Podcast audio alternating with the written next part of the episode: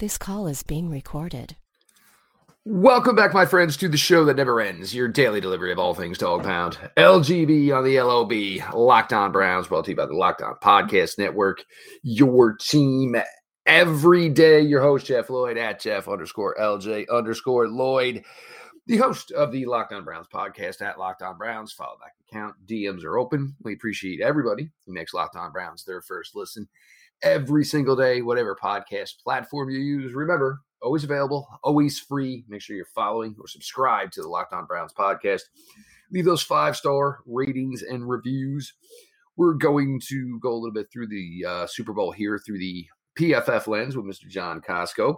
PFF, if you haven't noticed, has been, busy in the free agent lab, so to speak.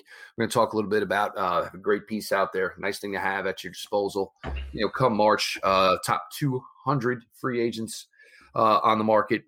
Strengths, weaknesses, potential contracts, what it's looking like for each player to possibly make in these cycles. A couple of teams could look vastly different next year. For your Browns, some solid names from your own team on that list. Certainly some solid options if you're unable to re-sign some of their own. But we're going to sit down. We're going to get to all of that here again with Mr. John Costco at John Costco 3. John, the game itself Sunday, I think it started off well. It just seemed like there was that lull from about the 37-minute mark to about, the 56, 57-minute mark for the, to the Rams, concluded that drive. But I thought I thought there was going to be more points. There wasn't. Certainly there was, mitigating factors. Of course, the Rams losing Odell in that game. And as we mentioned yesterday, it looks like it is, Odell tore the same ACL.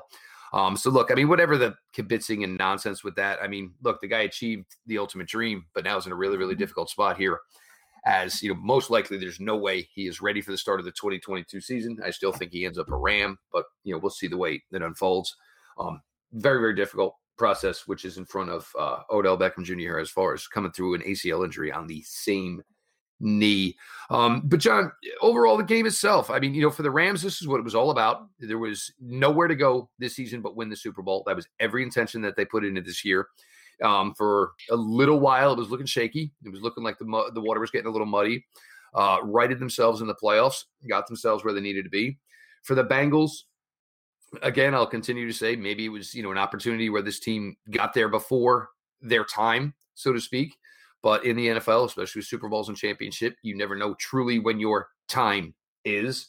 Certainly could be back. Certainly could be a case where other teams said, well, we let some of these also Rams get, closer to the pack. So we're going to start using maybe the Ram mentality, the Chiefs, the Bills, where, hey, what are the 1-2 pieces we need to get over this hump? But John, the game itself, your thoughts from Sunday night? Yeah, I think you need luck when it comes to win the Super Bowl, right? Like I think that's kind of evident with the Rams winning it this year, where the Buccaneers were the superior team this year, and then they lost Chris Godwin with his knee injury. I think it was his knee, but Chris Godwin injured, so he's out for the season. Antonio Brown has all his antics they lose their top 3 receivers. And then in the playoffs, they got, their offensive line suffered injuries. No Tristan Wirfs. And then you had to go up against it with a wrecked offensive line, go up against Aaron Donald and Von Miller. And that's a recipe for disaster. And that caused, obviously issues for Tom Brady. So you get luck in that regard. Tom Brady's been lucky in a number of his Super Bowl wins. So you get that luck. You get to avoid them. The Packers, have a bad game against the 49ers. So, a team that wrecked you earlier in the season, you get to avoid them in the and play at home instead of going to Lambeau to play. So, and then even in the Super Bowl, yeah, there was the missed face mask on the T. Higgins touchdown to start the second half. But then you had the referees essentially let them play the entire game. They didn't call a single flag of like something that happened on the field. They were calling delay a game and false start and, unnecessary roughness type stuff, but they didn't call anything, holding or anything until they got inside the 8-yard line in that last, inside 2 minutes. And then they started throwing flag after flag. And those ended up being in the favor of the Rams. And you know, and kudos to them. They pulled it out in the end. Matthew Stafford, I think, played better than the stats showed. He had some really nice throws in there, and Joe Burrow struggled. Like, I think for him, he had it in his head that he had to absolutely get rid of that ball immediately. Otherwise, he was going to get sacked. And because of that, he wasn't reading the field very well, because he was predetermining where he was going to go with the ball. And because when you do that, you miss open receivers all day long. And there were a lot of receivers that were open for Burrow to hit if he just was able to read the defense, and he didn't do that. So, and I think ultimately that is the reason why the Rams won is Burrow did not play very well. Whereas Stafford, did and bounced back well from any type of mistake that he did make. You look at Stafford now. You mentioned maybe better than the numbers. The two interceptions. Obviously, one was a YOLO ball, no question about it. Pointing to the deep corner, and the problem was he didn't put the ball where basically he was telling Von Jefferson to go. Yeah, he needed to. He underthrew that ball. He should have been putting that in the back pylon. Underthrew that ball. So Van Jefferson needed to do a better job to fight for it. But at the same time, they were right around a 45-yard line. He had open receivers early in the down to be able to throw to find and to get you into field goal range or into at least go for it range. So people talk about it being as an arm punt situation.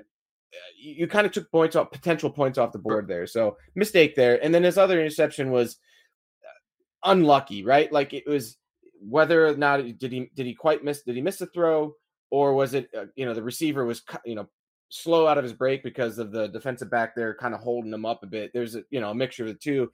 Generally, those just fall incomplete. So that was an unlucky interception for him. But really, other than the missed throw of the interception, he was pretty good in the game. And he made throws down the stretch that you needed to win the game when it was on the line. And if you take anything away from the Bengals, it should be real cut and dry as far as sitting down and putting together an off-season plan. When we can protect Joe Burrow, he is a quarterback that is mentioned with Patrick Mahomes, mentioned with Josh Allen, mentioned with Tom Brady, mentioned with Aaron Rodgers as the best arm throwers and throwers of the football in this game. If we cannot protect him, none of it stinking matters, because he gets into a situation and, to say he had rabbit ears, well, he got sacked 7 times, and that's not even counting the Aaron Donald on him, and what felt like I think I have had longer sneezes than that last rep when Aaron Donald got in there on him.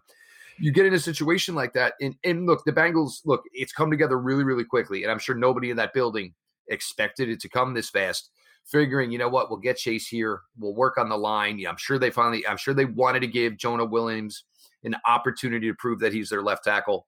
I just don't think that's going to be the case. I think it was 10 sacks on the season. When you're talking double digits as a left tackle of sacks given up, it's a difficult spot to be in. Not to say that he's not a piece of that offensive line, but there's definitely some work to be done here for the Bengals going further. And you saw it. I mean, it was a common theme.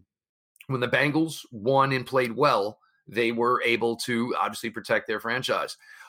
When they lost, and there were games where they lost badly, the first game against the Browns, and it was an incident that day. There's teams who construct defensive lines to win games, and the Bengals have to be ready to compete with those teams. Yeah. I mean, it's going to be obviously clear that they need to fix their offensive line. And, the funny thing is that Jonah Williams was their best offensive lineman this year. He gave up 10 sacks. He's their best offensive lineman. And granted, part of it is, he gave up 51 total pressures this year. 10 of those turned into sacks. That's a bad ratio in terms of that. And the problem is that when you have everybody else on that offensive line is bad. So Akeem Ajeniji, he gave up 9 sacks this year. His pass protection grade was a 36.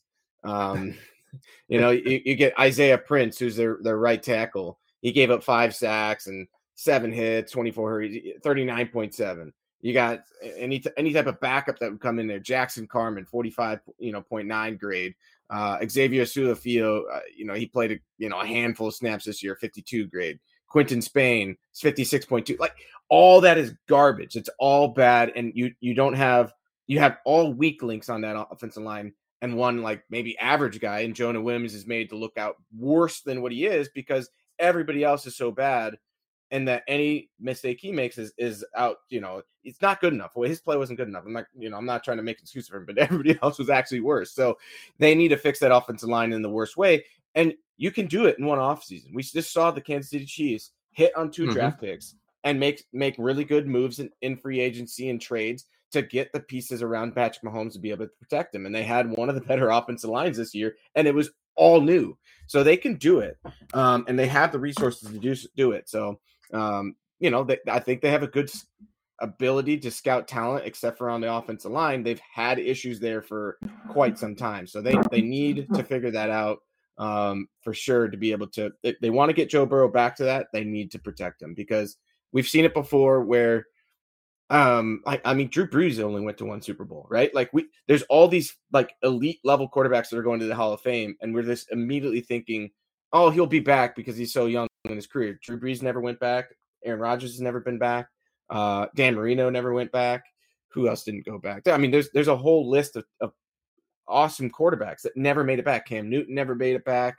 You know, obviously he kind of fell off a cliff in terms of his level of play, but just again, like, You think that because of how good he is and that those weapons are, it's not a guaranteed thing. Tom Brady, his level of success has really, kind of blinded us in how like what the normal situation is for a quarterback in this league. You don't generally go to the Super Bowl 10 times in a career. That's just insane, right? So They need to figure that out. They do a good job finding weapons, but they need to figure out that offensive line. And, you figure with pick 31, Bengals will be drafting 31st. The Detroit Lions will be drafting 32nd. Obviously, hold the Los Angeles Rams selection. Pick 31. The Browns, the Bengals, as everything stands now, are, I think, have the third most cap availability. Have some players on their own team, but certainly, players to be shopping. And as of right now, Cincinnati, as far as a free agent destination, they've done actually pretty well the last couple of years, but it's not really too hard to look at somebody and say, we're going to give you a boatload of money, and we think you're the difference in getting us not only back to the Super Bowl, but getting us to win the Super Bowl.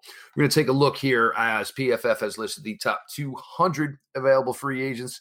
Going to put some eyes on that as far as the Cleveland Browns are concerned, as far as for me, there's one team that absolutely just stands out where, if you want to talk about a team that's probably going to be redoing a lot of things, we'll get to that as well. We roll on here. Locked On Browns, PFF's lead analyst, John Costco, along for your ride. Football might be over for this season, but basketball is in full steam for both pro and college hoops. From all the latest odds, totals, player performances, props to where the next fired coach is going to land. BetOnline.net is the number one spot for all your sports betting needs. BetOnline remains the best spot for all your sports scores, podcasts, and news this season. And it's not just basketball. BetOnline.net is your source for hockey, boxing, and UFC. Odds right to the Olympic coverage as well, and more information to make you an educated better. Head to the website today or use your mobile device to learn how more about the trends and the action. Bet online, where the game starts. Looking over at this list, John, from PFF, top 200 free agents available. And again, we appreciate everybody who makes Locked On Browns their first listen day in, day out. Looking at the top, Davante Adams' name is there. The Packers and Aaron Rodgers, this dance continues to go on. The Packers obviously look like they want to keep Aaron Rodgers.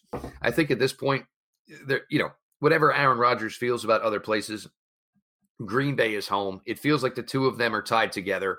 It certainly means a lot is going to change in Green Bay, because in order to financially give Aaron Rodgers more money, to give Davante Adams the money he, and I'm going to say this, deserves. For me, there's not much question. He is probably the best in the business right now. Look, there's some younger guys, but if you're going by longevity, you just cannot ignore what Davante Adams does. Plus, you factor in the relationship between these two on the field. It's just special. It's not going to be the easiest thing in the world for the Green Bay Packers to get done. But, John, somewhere, somehow, you're looking between these two players. Okay, well, that's about $60 million of the cap right there. Yeah, so I know the Packers came out I don't know what last week saying, oh, we're working towards, you know, making a deal, or like they, it was a PR move, right? In my opinion, that was a PR move to say, like, if you're working on something, if it's like, hey, we're making something happen, you wouldn't put that out there, right? I think you would just get it done. Like, if you guys were working towards the same goal, you would just get it done, and that would be it. The PR, for me, it was a PR move. They're trying to put out there to their fans, hey, we're working on this. If he leaves, it's not our fault. Exactly. So that tells me Rodgers is leaving, whether it is that he's going to retire, which I don't think is the case, or he's looking to, he's still requesting, hey, this is it for me, guys. I want you to, you know, we talked about this last offseason before the season. I want to be traded now or whatever. So if that's the case, the Packers are in serious rebuilding mode because of their cap situation, right? They don't have without Rodgers, Davante Adams isn't going to want to stay there. They could franchise tag him. They go, oh, we want to keep you here. But like, what's the point there, right? You don't have an elite level quarterback to be able to take you to the promised land anymore. Right? So by the time you're good again, it's time that you're moving on from Davante Adams anyway. Right. So like, I think they need to set up for the future of what they're going to be looking like, you know, post Aaron Rodgers. And I think that's going to be without Davante Adams. So, you know, and I know if Rodgers, wherever Rodgers goes, you know, he's probably going to want to demand Davante Adams comes with him, and who wouldn't want that package, which then goes, hey, yeah, like you said, $60 million in guaranteed money that's to the cap this year alone for that package. So, you know, there are very few teams that would be able to afford that.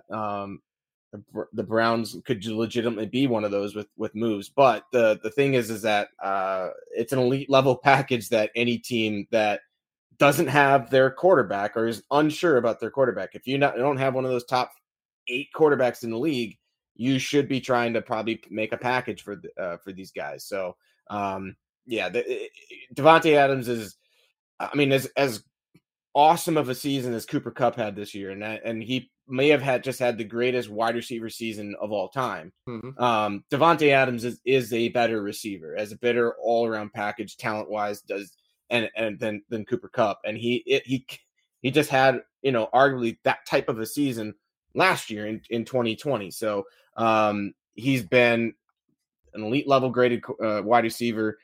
He might be one of the greatest wide receivers we've seen hit free agency in ever, because he is just that good. He's you know, on track probably to be a Hall of Fame type guy. So yeah, that package, whoever is able to land that package instantly becomes a Super Bowl contender. You know, and that's that.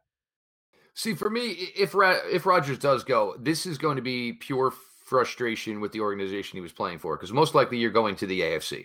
You know, I doubt Green Bay is going to, you know, let this fall off, and, you know, so most likely you go to the AFC. And if I'm looking at from Aaron Rodgers' standpoint, I'd rather be in the NFC. You look at the NFC South right now. I mean, if Tom Brady is in fact done and retired, the NFC South is an absolute crapshoot. The NFC East, yes, the Cowboys were a playoff team. Yes, the Eagles were a playoff team. Nobody's scared to death over the Dallas Cowboys or the Philadelphia Eagles right now. You look at the West, obviously that's where the strength is in the NFC. A cakewalk through the North, again, would be that case, you know, for the Green Bay Packers. Look, Aaron Rodgers is a difficult individual. I don't think he tries to hide it in any way whatsoever. Goes to the AFC, just makes it for an even bigger dogfight. So we'll see how that plays out. John, Browns-wise here, I believe Jadeveon Clowney listed, I think it was about 13th. And, you know, and I have a feeling Jadeveon Clowney, the rest of his career, is going to go one-year deals. I want max. You know, he's the guy that goes, buys a lottery ticket, and yeah, I want the cash. No, I do not want the annuity. I want the cash payment. And rightfully so. God bless him. You know, and that's the one thing I appreciate about Jadeveon Clowney is there is nothing mixed there. There are no mixed signals. He's all about it and has no, you know, qualms about letting everybody know that's what he's about. But, you know, if it doesn't work out with Jadeveon Clowney, it's a pretty decent edge class as far as free agents. It's a pretty decent edge class, you know, coming out in the draft. But free agency, it seems like the free agent list kind of coincides with what looks pretty good in the draft. Tight end position as well, you know, with David Njoku there. And there's some names, Mike Gesicki, you know, players of that ilk. This is a as far as it seems, you know, lining up for, you know, what moves the Browns have to make, whether it's a draft, whether it's free agency, with handling their own free agents, it seems things line up. And I'm not saying, you know, they don't want Jadeveon Clowney or they don't want David Njoku, but God forbid they get in a situation where they have to start talking option B or option C. It's not as distraught as, you know, it could be for Andrew Barry in the front office. No, there's a lot of options in this edge class. And if you wanted to keep Jadeveon Clowney, you would be able to do so with the cap space and, you know, making the proper moves to be able to afford that and whatnot. But even if you wanted to go cheaper, so, you know, we project that Clowney would get about $15 million on a 1-year deal for, you know, this season. And if you wanted to go cheaper and stay maybe roughly the same age, Randy Gregory would be cheaper, and he's our 14th ranked edge defender. There's a guy named Emmanuel Ogba. I don't know if you remember him, but you know, Sashi Brown drafted that guy, and then he was rushed out of the building, and then, you know, proceeded to have some really good years with the Miami Dolphins. But you know, he would be a solid starter and would come cheaper as well. You could go older but still cheaper in like a Jerry Hughes. You know, he's our 39th ranked edge defender there, but he, you know, we project him at a 1-year, $6.5 million deal. That would be a guy who's I think that he's been super consistent throughout his career. Good all around edge defender with stopping the run and rushing the pass rusher. Granted, he'd be turning 34 years old right before the season starts, so like there is that risk there. Again, if you still wanted to stay younger, there's a Derek Barnett that's out of Philly. Not great production so far in the NFL, but he's a solid edge piece that you could have as a rotation there, or he'd be potentially be a solid starter. He's a decent run defender, not really great as a pass rusher, but like, again, he could provide quality snaps. So, like, there's just a lot of Harold Landry's another guy there, Hassan Reddick. I mean, the list goes on. There's a ton of edge defenders there, and especially just in the top 50, essentially, of our rankings. And then, you know, you got pieces on that defensive line that you could fill with rotation, depth, and stuff. Arden Key, if you wanted to go that route, who was really productive this year. You know, a former, you know, top 5 pick, Dante Fowler, if you wanted to go that route or whatever. Just there's just a lot of pieces that you could do. And then, you know, obviously supplement it with draft picks, because you do need the cheaper options in terms of how that goes as well. So Browns have a lot of options to upgrade at the edge position. And it just really kind of depends how you know, we need to see what type of moves they make. And are they going to cut Jarvis Landry to save on $15 million in cap space? Are they going to cut off of Case Keenum because that'd save like $6 million there? Will they do like a post June 1st cut with Austin Hooper saving $11 million or so? So there's a lot of moves that they can make to free up a ton of cap space to either go high end on the edge, or maybe go a couple cheaper options there and, you know, pay up big for one of the wide receivers. Who knows? It's just a lot of options there. You know, some of the names you mentioned, and, you know, these are players. Look, for Locked On Browns guys, you know, as long as we've been around, we're talking about players that we talked about, you know, through draft cycles, and now we are talking about them hitting their first free agent cycles. A name like Jerry Hughes, that kind of gives me the ilk of very similar to the Malik Jackson move last year. It's a veteran we know can do some things. We're going to bring him into this room, maybe while we're trying to groom some other guys. Look, I think the Browns are going to reshape that defensive end room a ton. And no disrespect to Joe Jackson, Porter Gustin, you know, these are players that have been here, and, you know, further efforts, they've done maybe what was asked of them, but now the opportunity to get younger, more athletic players with possibly more upside, it's something you have to do. And you don't want to get in the situation where you're getting into Myles Garrett, and we've seen it too many times where, you know, there's times where Myles Garrett needs more rest than he gets. I understand he's so great and he's so tempting, but now if you get players that you have more confidence that say, hey, they can get it done for 12, 13, 14, 15 reps, which are, you know, 10, 12 less reps Myles Garrett has to take. I wouldn't say bringing Clowney back is paramount, but I think the biggest advantage the Browns have is that they found a perfect plan for Jadeveon Clowney. Certainly as he's gotten older, the injuries haven't gotten, you know, he's always had them, but I think the Browns put together a great plan for him to be as successful as he was this year. And, you know, you're looking towards money for this year, more money towards your future. Certainly, you know, Cleveland has to look appealing for what they've done to him. And of course, it's the opportunity to play with Myles Garrett, who is just an absolute freak and sometimes going to make your job easier because you are always looked at as the guy. Yeah. So Clowney, I think, does obviously he had 11 sacks this year, which is the number everybody looks at. And that's great and everything. I think he's always been an underrated like pass rusher because he does consistently get pressure. He might not be the flashiest guy. He's more of the power rusher type guy, not the speed with the moves and stuff like that, but he has heavy hands and he can win that way. But, you know, Clowney, you know, I would think that like, as a run defender, he's fantastic on the edge, right? So the Browns' weakness this year was interior pass rush and interior run stopping. I don't think that the issues for the Browns on the edge is there, obviously with Clowney and Garrett. So with Clowney, you know, you have a good plan in place. You know exactly what you're getting in that type of player. But then, like I said, if you wanted to you know, bring in somebody different and have a different style of attack. Like Jerry Hughes is a great example there of a guy that you could bring in. So, you know, as you can even bring him in along with Jadeveon Clowney, right? So like if you have Porter Gustin and like Joe Jackson or whatever edge defender they wanted to roll out there that just isn't being very productive, like those guys win at about maybe a 10% rate on all their pass rushes, which is terrible. It's not that's a low level ability to win on the edge. Jerry Hughes won 24% of his pass rushes this year. And he's been in the 90th percentile on pass rushes in the NFL the past three seasons. And so you're getting elite level like production essentially as a pass rusher. And you don't have to have him as a full-time starter.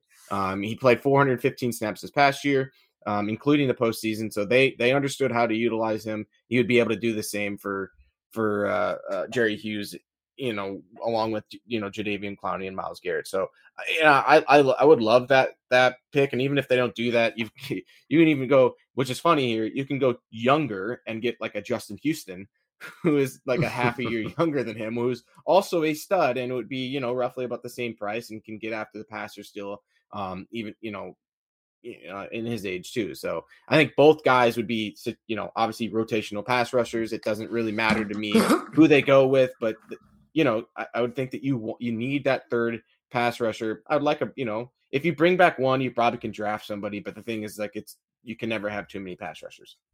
Never. And you know, you saw the success it had this year as the secondary play. Their performance, tremendous rebound in 2021 as opposed to 2020. Look, last year, the signings of Clowney and, of course, Tack McKinley.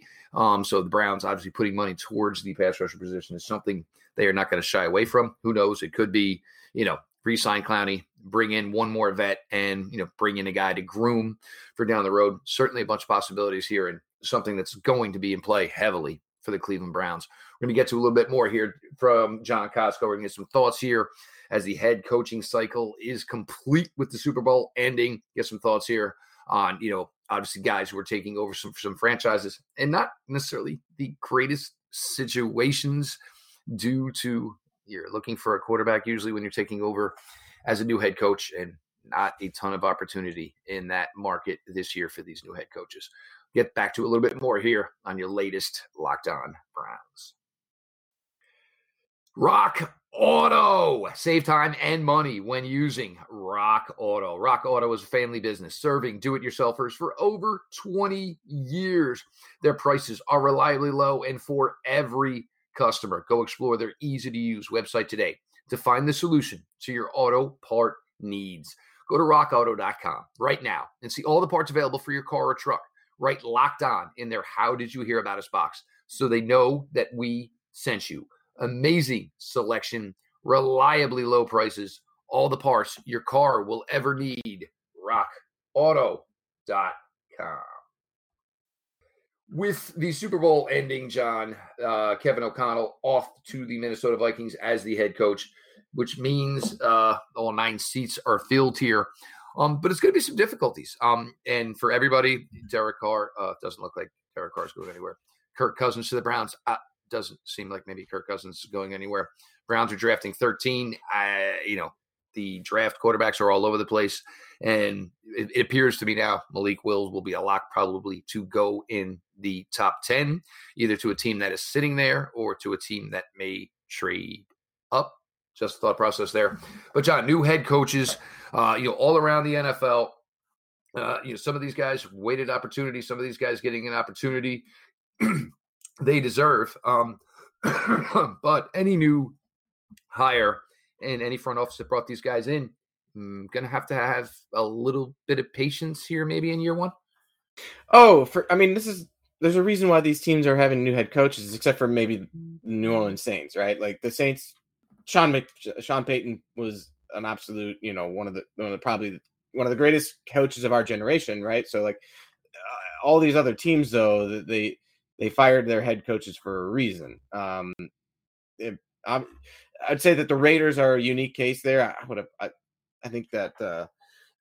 Obviously with that. But the thing is that there's going to be some growing pains. I think McDaniels probably goes immediately into the best situation, a team that just made the playoffs, and you have an established, upper mid-tier quarterback with, the right pieces around him, probably the right system and the right coaching. He can nudge into that top 8 type level of play. Right. So, and he's already got some good weapons that he's at his disposal. So there's definitely going to be some growing pains. I think even with Kevin O'Connell, you're at least for them, they're going to have a relatively similar system that they were running for, with Kirk Cousins there.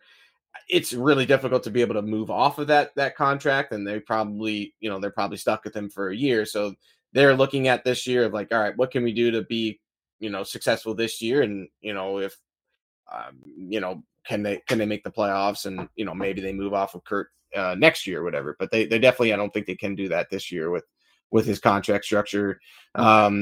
Houston's just a mess. I think we all understand that. Who knows what's going to happen with Deshaun Jackson, but the fact that Deshaun Watson, not Jackson, but the whole Lovie Smith, like what they wanted to hire Josh McCown, and then they got backlash for that because of all sorts of things. And so they're going to hire Lovie Smith, but it's like, why would you hire Lovie Smith? We've seen what he's already is in the NFL. He's not a great head coach. So, if you're just going to do that, you should have just kept, I can't even remember his name, but the previous guy you had there, I thought he had him playing tough. Like I thought they were competitive for having a really bad roster. I thought they seemed very similar to Brian Flores' first year in Miami. Like, why are these teams in games in the fourth quarter?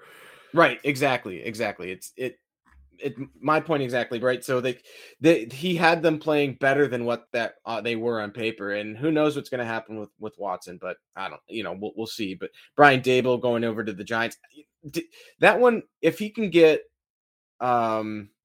a better, like basically the play calling for the Giants was really bad.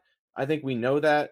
And if he can get better play calling for them and put, Daniel Jones in better situations, just make things, tick the easy box more often for him. Like they have weapons, they have like a good receiving core. I would think they're not elite by any means, but they should be better than what, the weapons, what their record is and everything like that. And I think Daniel Jones is, he's an average dude, and you can get above average play with him in the right system. So, maybe he can hit that easy button for Daniel Jones and utilize those weapons better and stuff. So, but there's going to be growing pains. So we'll see. I think I'm probably highest initially on Josh McDaniels and Raiders, just because of it's already established as being a pretty successful, team, and essentially make some upgrades and draft better. I mean, the fact that they drafted so badly in the first round every year of John Gruden's career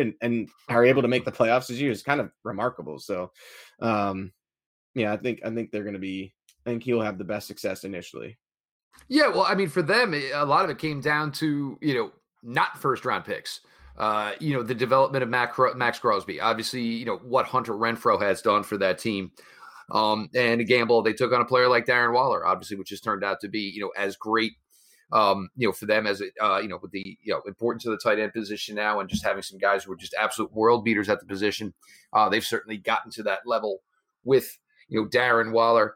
John, just reel back to the free agent list as far as the names there. I look at a team like Tampa Bay. They have a ton of names on this team. Obviously, they put everything together to try to defend their Super Bowl title. Fell short against the Rams. Look, as far as Tom Brady, guys, until I do not see Tom Brady playing football, I can't believe it. It's just been something that's gone on for 22 years. So for me, it's like being married. It's like being a father. It's something I just can't pretend doesn't exist. So I'm sorry. I just have a hard time believing that until something happens.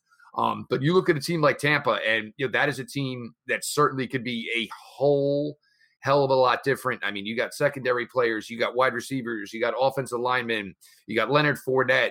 And, if you're not trying to run it back with Tom Brady, then I don't see the reason to keep some of or any of these guys. It's just time to start anew. Yeah, probably so. I mean, Rob Gronkowski is not going to come back without Tom Brady. There's been I think they're still kind of hoping that Brady changes his mind for one more year. And they could make it work with all these guys to bring him back if Brady's back. But if he's not, you don't have, what are you going to roll out Kyle Trask out there and hope think that he's going to be the next Tom Brady? Obviously that's not going to be the case, but maybe he could be a good quarterback in the NFL. Who knows? But they got a lot of guys, Ndamukong and Suh, O.J. Howard, Jason Pierre-Paul, Jordan Whitehead, Leonard Fournette, Alex Kappa, Ryan Jensen, obviously Carlton Davis, Chris Godwin. That's a big list of really good players that were big contributors to this team, in their Super Bowl run and even this year. So, yeah, it's going to be rough for them, and it's going to be weird not seeing Tom Brady out there on the field. I think for me, when Peyton Manning retired, it was a very strange feeling not seeing Tom Brady out there in 2016. And it'll probably be a similar feeling to that when there's an NFL Sunday and Tom Brady's not back out there. And his style of play is a little bit different, whereas Peyton Manning would be out there literally calling fake audibles until the very last second, and it would snap it.